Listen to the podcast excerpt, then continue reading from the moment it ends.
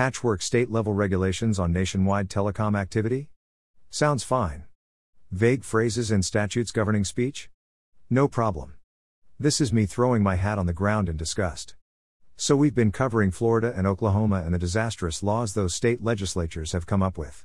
I know I still owe everyone a deep dive into the OK law it is coming, I promise.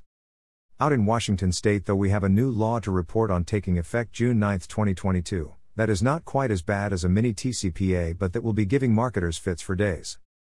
The new law contains the following provisions that, just for fun, do not match any other jurisdiction's law.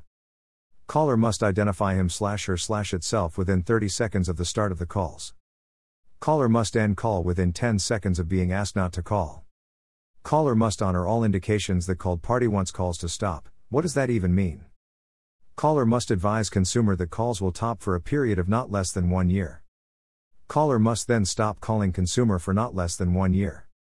These rules apply to telephone solicitations defined in the new law as unsolicited initiation of a telephone call by a commercial or nonprofit company or organization to a person in conversation for the purpose of encouraging the person to purchase property, goods, or services or soliciting donations of money, property, goods, or services.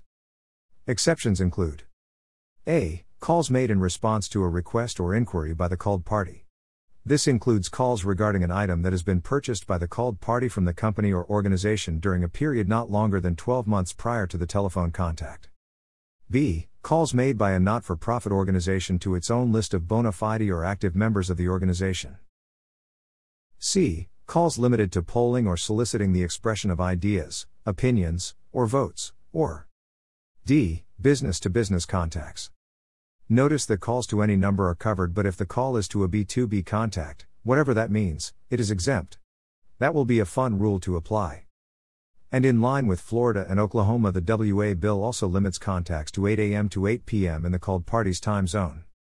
You can read the full bill here, Washington bill. We'll keep an eye on this stuff. Oh, and credit to the Baron, that title is retired, Paul Besozzi over at Squire for flagging this for me. And if you hear about any other states proposing similar laws, let me know. Not even the czar can be everywhere at once. Yet.